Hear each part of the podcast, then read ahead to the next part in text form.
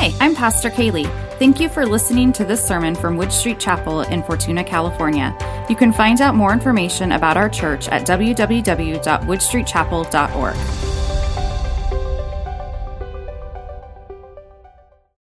So I want us to think back to a minute, uh, to a time when you were a kid. Think back to a time where you were in a spot, you had a, a bunch of friends around you, you were kind of goofing around, and then from across the room, maybe it was your mom or your dad or that I know some of you guys went to Catholic school and there was that that nun who was across the, the way looks at you, doesn't say a word, but they just look at you. And you say, Yep, I need to adjust my behavior accordingly. I think we probably all can say that, that we, we know the look, right? well, I was going to get to that, but yeah. Kevin, did Carolyn ever give you the look? Was it just was it like the force? You could just like sense her presence when she walked in. So we, we have the, this process. And so i was kind of thinking back to my, my personal experience and i couldn't I couldn't think of any specific time in my life where I was like, oh yeah, that, that definitely happened at that moment. And that's not to say that it didn't happen and it's not to say that it was because i had some like perfect behavior as a child. That was not it. Probably what was more likely is it just happened so frequently that it was just the norm of of my interactions with people in authority. But I can absolutely think of some times where I have shown that look to both of my kids. that, that time where you just walk into the room and you're like, I don't really know what you were doing, but I'm pretty sure that you shouldn't have been doing it, so I'm just going to look at you anyway. And they look at you, and then their response back is, Yep, you were totally doing something you weren't supposed to be doing. and, and there's this kind of look of, Oh, yeah. And, and so the look is kind of universal, right? If we, we put that in quotes, the look. And, and what I was considering is I don't even think it's exclusive to humans. I, I think if you watch enough like uh, National Geographic, like Discovery Channel shows, like you see those mama bears with the, the bear cub who's like messing around and that mom just kind of turns around and the baby bear is just kind of like slowly walking the other way. Like, yeah, I totally know I did something wrong. That I think that this is something that we see in creation, right? So what does this tell us? How, what is, could this possibly have to do with Nehemiah chapter 9? Uh, it means that sometimes knowing that someone in authority is in the room is what it takes to influence our behavior. But hear this God is always in the room. Let's just stop for a minute. Like, you're, you're out playing in the front yard and mom taps at the, the, the front window and then you recognize, oh yeah, mom, mom knows. Mom's, mom's watching. I need to have my behavior the way it's supposed to. God doesn't necessarily sit there and tap on the window, but God is watching. It's like, well, Matt, this is a little heavy handed for a Sunday morning. A little, little much, right? This is, but just think about it for a minute. Look back on your week. Look, I mean, gosh, look back at your morning. at the words that you said. At the, the thoughts that entered your mind, at the things that you saw. Now, here we are at, at church where, where we're all supposed to be on our best behavior, right? But God has always been in the room. It's not like God was just waiting here at Wood Street Chapel for you to show up and be like, Man, how is what what went on at your week?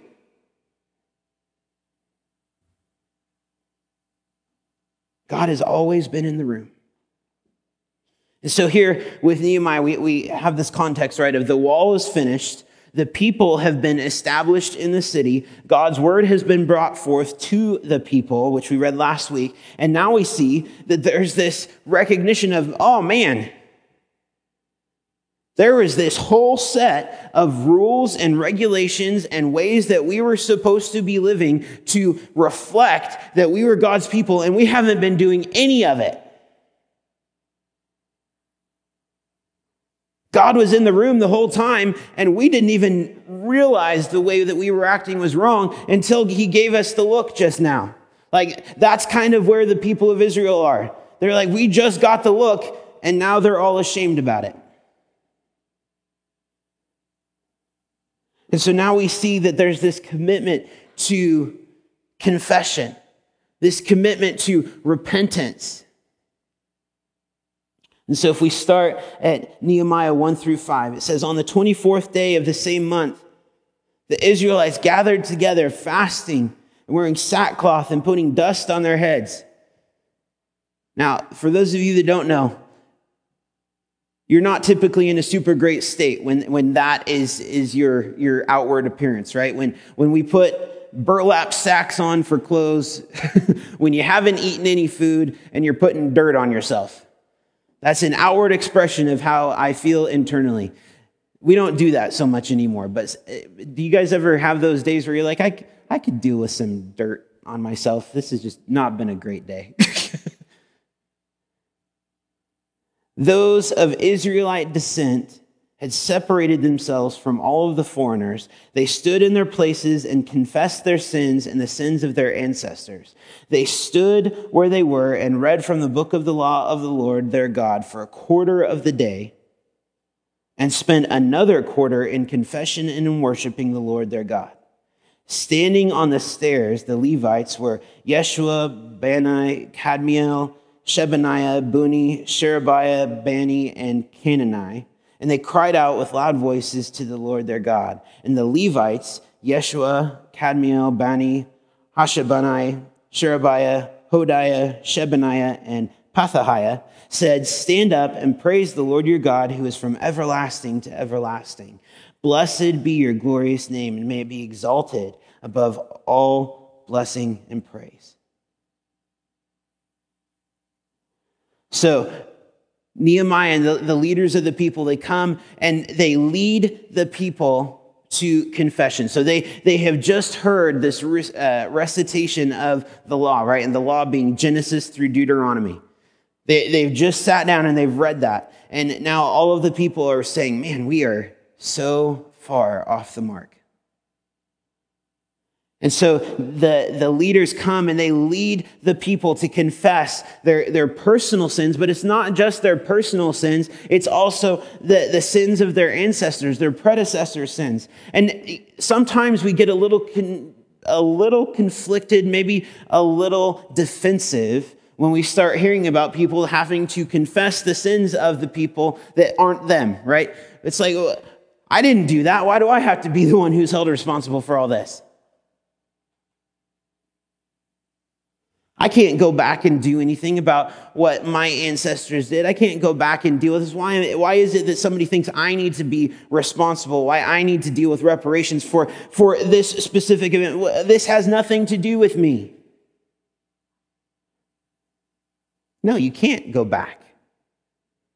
Of course, you can't go back and do anything about it. And Nehemiah isn't saying that you should. So, what's the point? I mean, obviously, there's some reason to this, right? So, in this confession of sin, it's acknowledging that it happened. And sometimes that is important. It's saying, the, the actions, the, the words, the, the, the things that my ancestors did caused pain, caused hurt, and I acknowledge that that took place. And that same sin has now taken place in my life today. I'm acknowledging it happened then. I'm acknowledging that it happened now. And God, I am repenting from the sin that my fathers did. I'm repenting from the sin that I did. I'm turning away from that and I'm breaking that cycle and now moving forward in what you have called me, to, the way that you have called me to live. Can I tell you, there is room for this form of repentance in us today?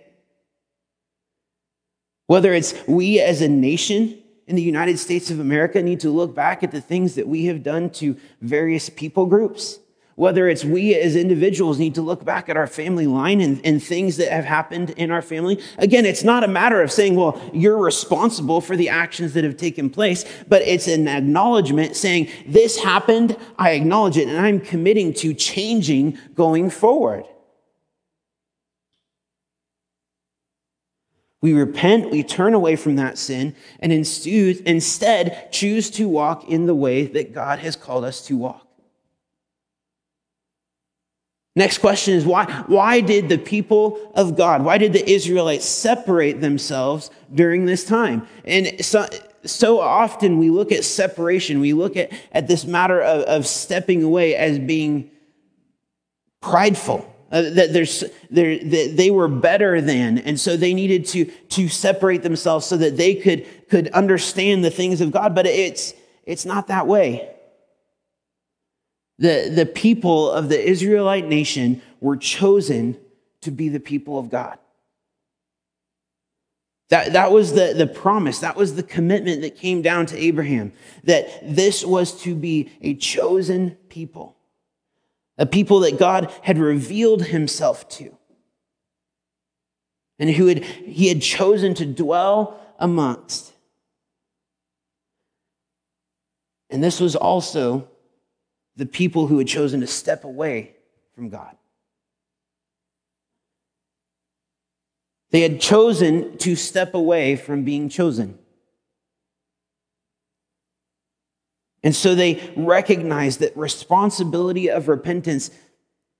While, while there was this other people there were lots of other people groups that were with the Israelite people. The Israelite nation had the responsibility of coming back first.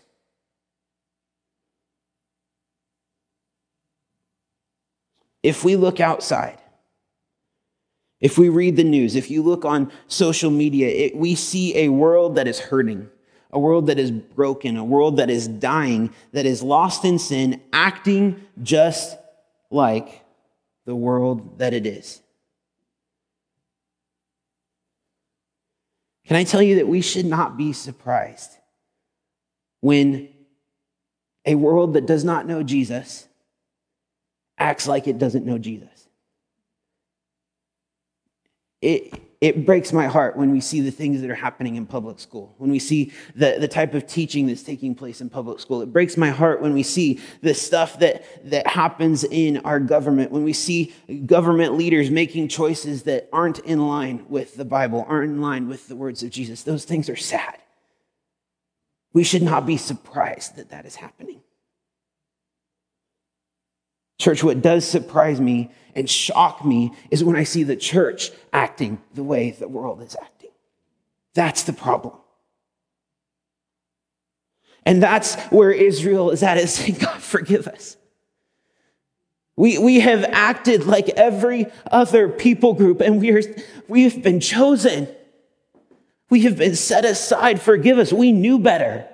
Everyone else acted the way that they have acted for centuries, for however long, and yet the people of God had been chosen, had been given instruction. There had been people sent to them to lead them in the ways that they should go, and yet they chose to step away. Church, we are the same way. We know better, and yet we have missed the mark. But we can't hit rewind. The people of Israel can't hit rewind we can only move forward according to the ways of Jesus. And so, what happens next is the leaders help the people identify their place in Scripture. Chapter 9, 6 through 31. We have this entire narrative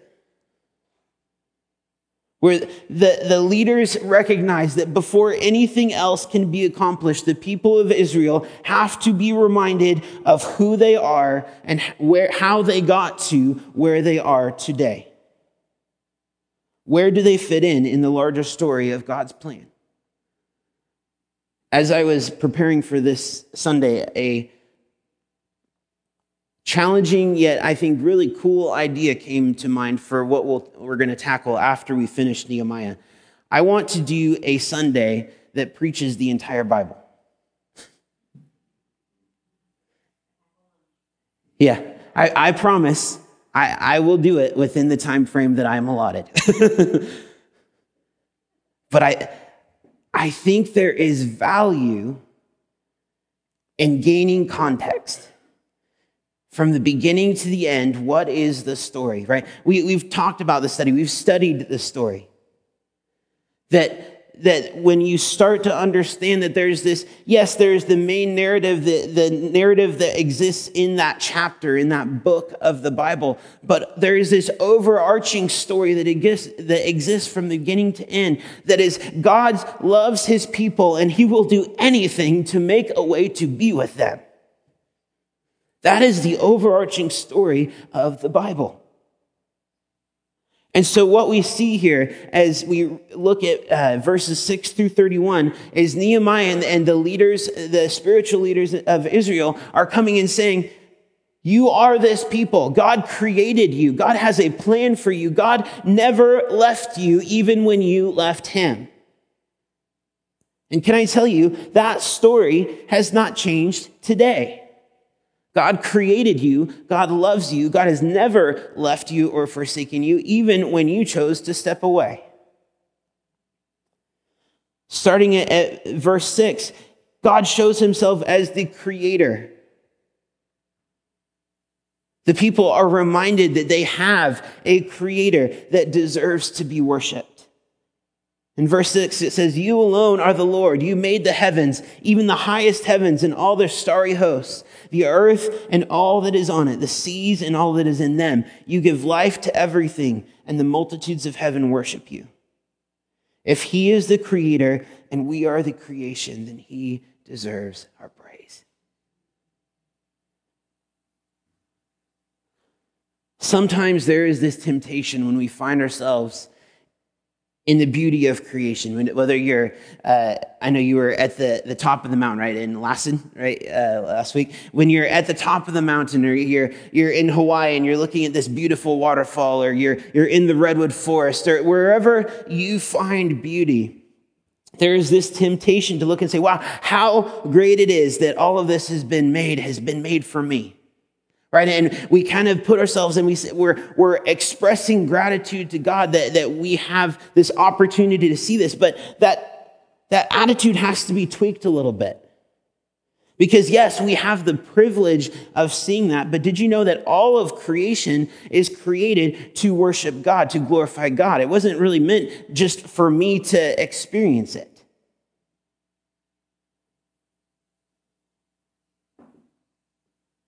Psalm 8 Who am I that you are mindful of me?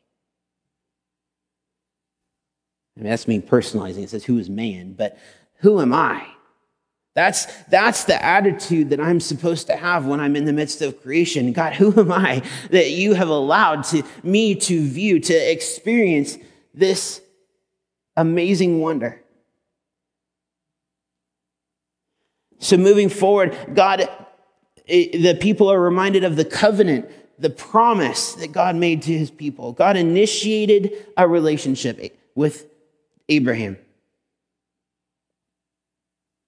Starting at verse 7, you are the Lord God who chose Abram and brought him out of Ur of the Chaldeans and named him Abraham. You found his heart faithful to you, and you made a covenant with him to give to his descendants the land of the Canaanites, Hittites, Amorites, Perizzites, Jebusites, and Girgashites. You've kept your promise because you are righteous.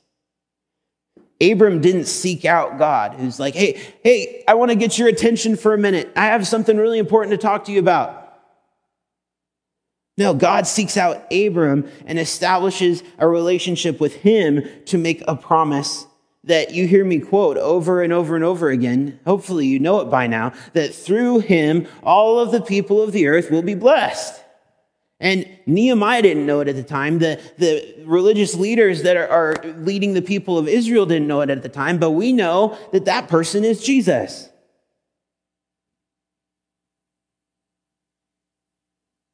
Without that choosing, without that covenant promise, we wouldn't be here today. And that was just as true for the people of Israel that are hearing this now. So they're, they're reminded that God created the heavens and the earth. They're reminding that out of all of creation, God chose them as a people and made a promise to them. And finally, next we see that God powerfully rescues his people when they need a rescuer. Starting 9 through 12, you saw the suffering of our ancestors in Egypt. You heard their cry at the Red Sea. You sent signs and wonders against Pharaoh, against all his officials and the people of his land.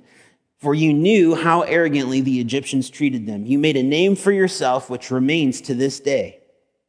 You divided the sea before them so that they passed through it on dry ground, but you hurled their pursuers into the depths like a stone into mighty waters. By day you led them with a pillar of cloud, and by night with a pillar of fire to give them light on the way they were to take. God rescues his people.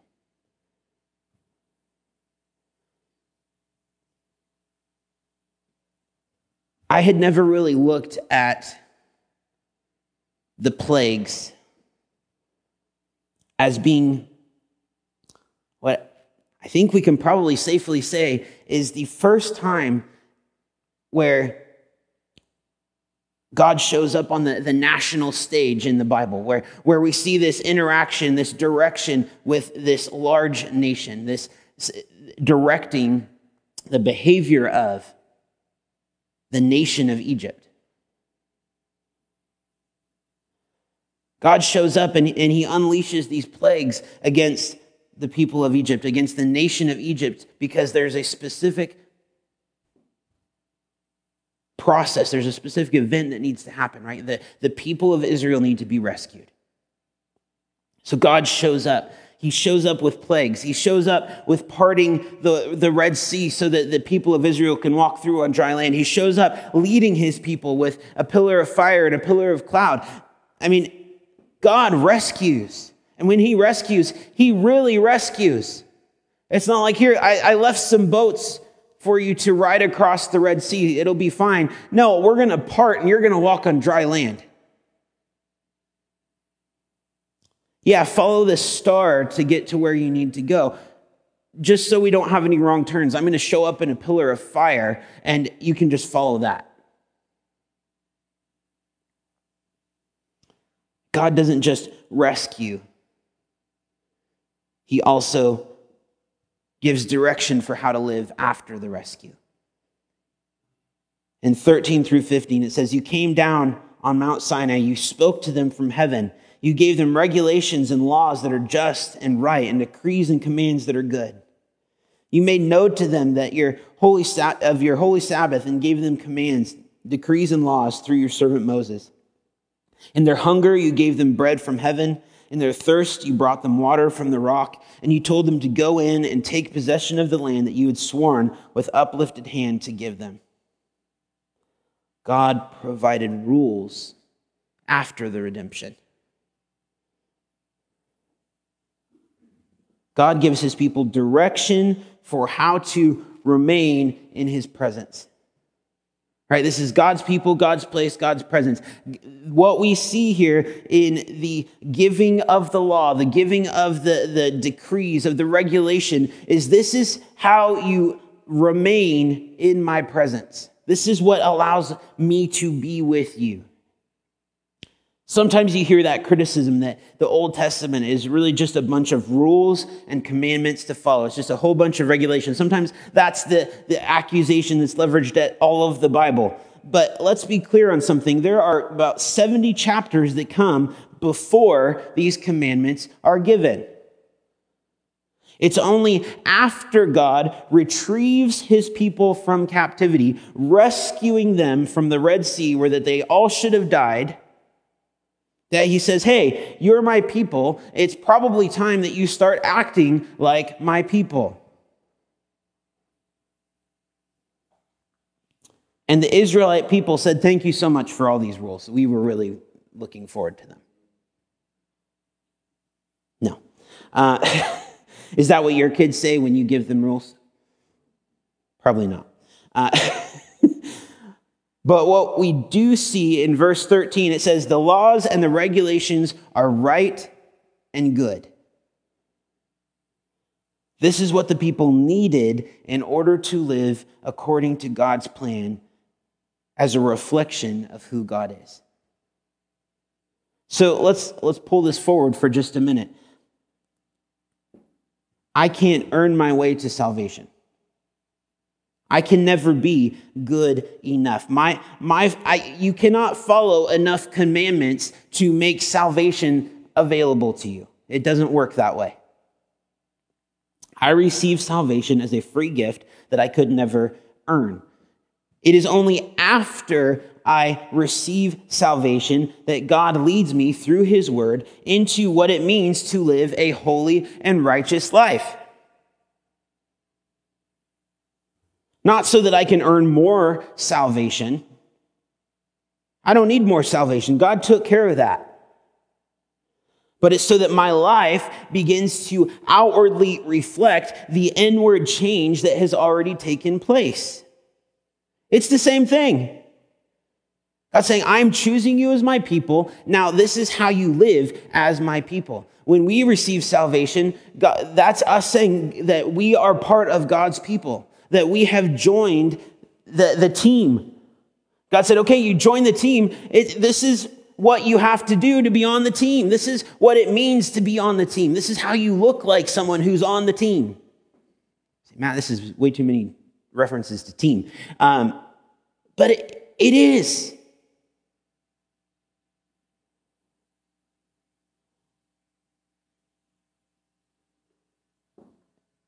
And so, anytime that there's a rule or a regulation given, because we are not perfect people, we see that there are also times where, where we fall away, where, where, mistakes are made, where, where sin comes into the equation. And so, we have the, the wilderness that the, the people of Israel are now reminded about. And let's, let's remember what did the people of Israel that are in Nehemiah's time, what did they just come out of? They just came out of 70 years of being in exile. They know all about what it means to be disciplined for the things that, they that they weren't supposed to do. So now we, we see these people being reminded about a time in the wilderness where God supplied everything for a people that rebelled about anything. 16 through 21, it says, But they, our ancestors, became arrogant and stiff necked, and they did not obey your commands. I was really trying to, like, how do we physically embody stiff necked? Like, I don't know. Like, what? do you see stiff necked children uh, like at school? and what do they look like? Is there a physical like manifestation of being stiff necked, or is it just a yeah?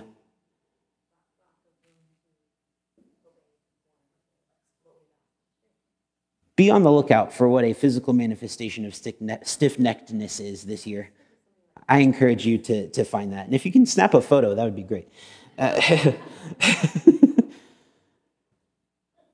they refused to listen and failed to remember the miracles you performed among them. They became stiff necked and, in their rebellion, appointed a leader in order to return to their slavery.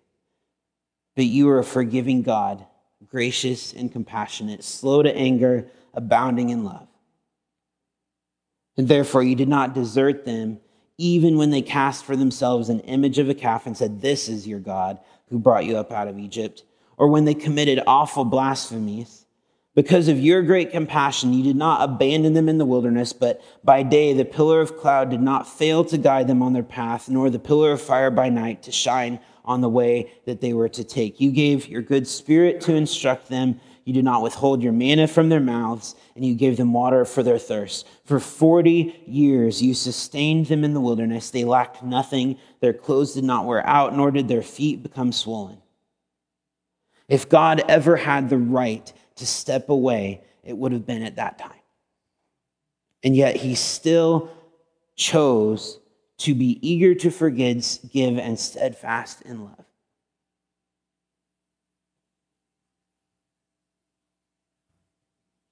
He's the same yesterday, today, and forever. Our God is the same yesterday, today, and forever. The same God who has great compassion, who is steadfast in his mercy. What does it mean to be steadfast? It means he's unmovable.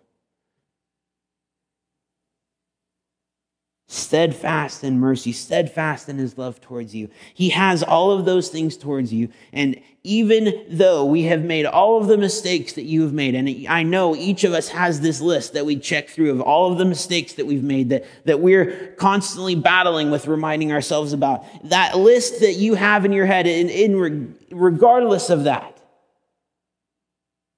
he will never leave you or forsake you. And then we've come to uh, verses 22 through 25, where God fights their battles and establishes the people in their place that He has chosen for them. You gave them kingdoms and nations, allotting to them even the remotest frontiers. They took over the country of Sihon, king of Heshbon, and the country of Og, king of Bashan. You made their children as numerous as the stars in the sky, and you brought them into the land that you told their parents to enter and possess. Their children went in and took possession of the land. You subdued before them the Canaanites who lived in the land. You gave the Canaanites into their hands, along with their kings and their people and the people of the land, to deal with them as they pleased. They captured fortified cities and fertile land. They took possession of houses filled with all kinds of good things, wells already dug, vineyards and olive groves and fruit trees in abundance. They ate to the fullest and were well nourished, and they reveled in your great goodness. Just like God rescues completely, God establishes completely. I think this is a detail that is sometimes lost when we read about the, these people being brought into the promised land. They were brought into the promised land and they, they didn't have to plant their crops. They didn't have to plant their vineyards. They didn't have to collect for the, the coming uh, non productive season. Everything was already set for them. And so we have God's people well fed, well established in the promised land. What could possibly go wrong? They could. they could go wrong. And so we see now this cycle where God is providing for his people. The people fall away. They suffer the consequences of choosing to fall away. God sends a Savior to bring them back to confront their sin. Verse 26, it says, But they were disobedient and rebelled against you. They turned their backs on your law. They killed your prophets who had warned them in order to turn them back to you. They committed awful blasphemies. So you delivered them into the hands of their enemies who oppressed them. But when they were oppressed, they cried out to you from heaven. You heard them in your great compassion. You gave them deliverers who rescued them from the hand of their enemies. But as soon as they were at rest, they again did what was evil in your sight. Then you abandoned them to the hand of their enemies so that they ruled over them. But when they cried out to you again, you heard from heaven, and in your compassion, you delivered them time after time. And you say, man, those guys are terrible. Sure, God, I don't do anything like that.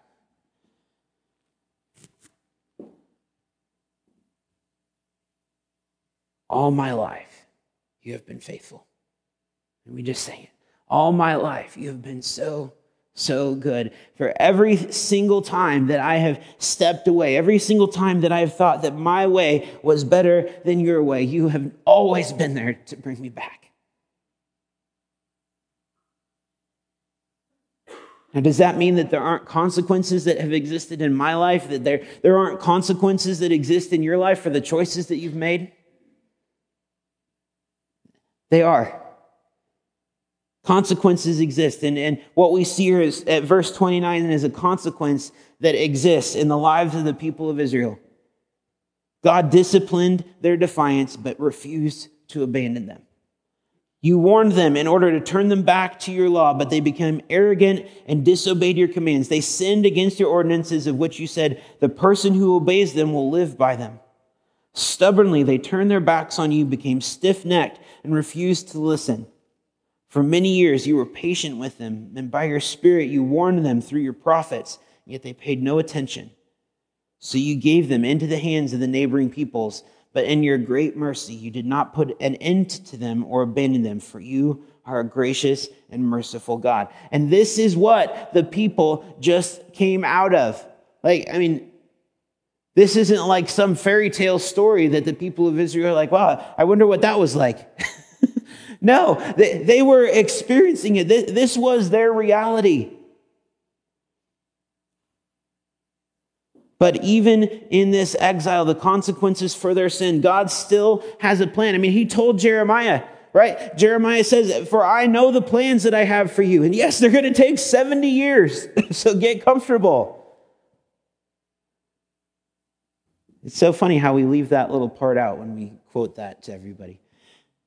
I bet if we tacked the 70 years onto it, it probably wouldn't have half as many t shirt sales as it does today. Um,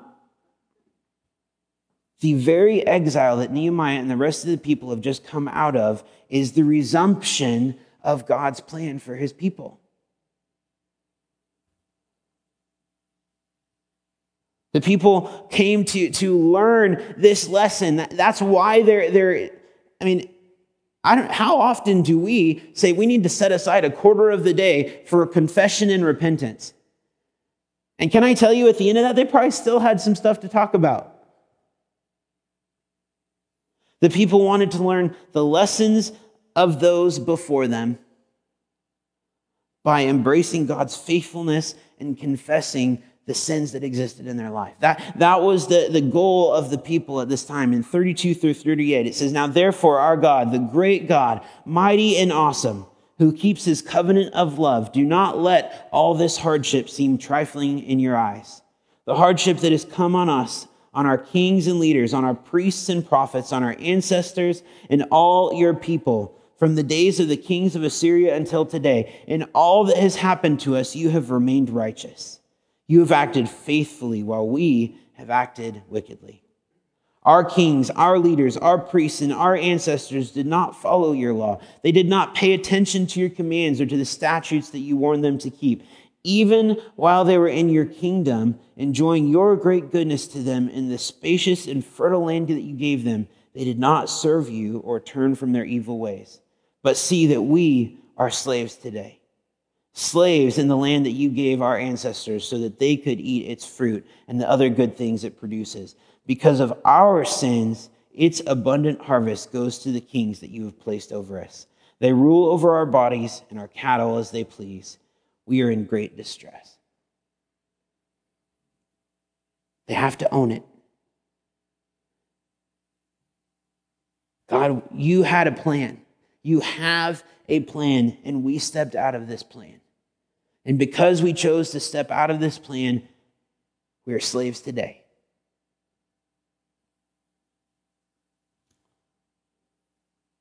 Because of our sin, because of the, the things that we have done wrong, there's this consequence that we are experiencing, and yet still, we trust you to be faithful.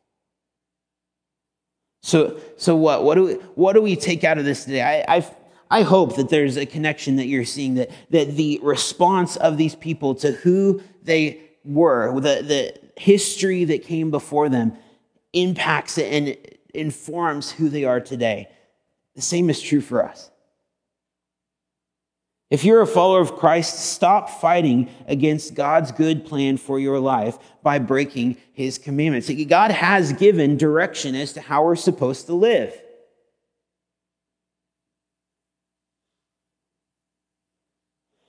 If you've never made that decision to follow Christ, make the decision and choose to follow Christ. Receive salvation.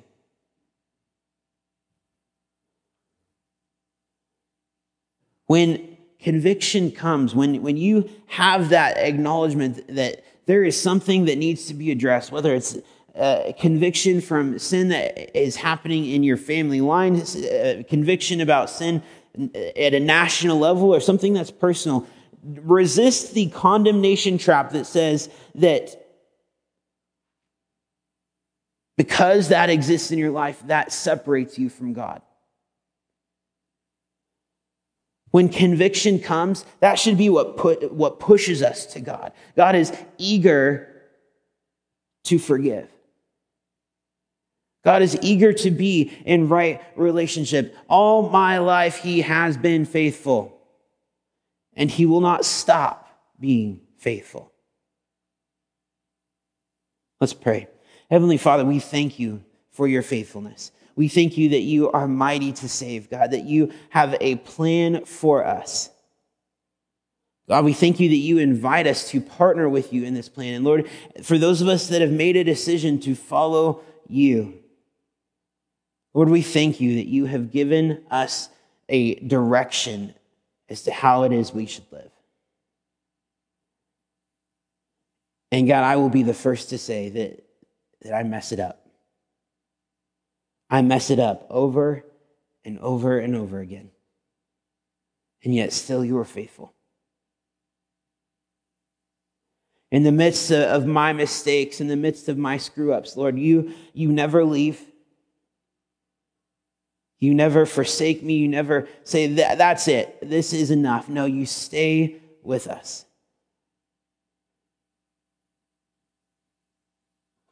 And God, we thank you for that. Lord, as we come to this, this next week, as we face the coming week, Lord, we ask that you would, would allow us to, to be that reflection of you. Cause us to be mindful of what it means to be a child of God. And help us to live in a way that, that brings others into this family. In Jesus' name we pray. Amen. God bless you all. Thank you for joining us today. If you'd like more information about Wood Street Chapel, check out our website, woodstreetchapel.org, or email us, info at woodstreetchapel.org. Connect with us on Facebook to stay in the loop.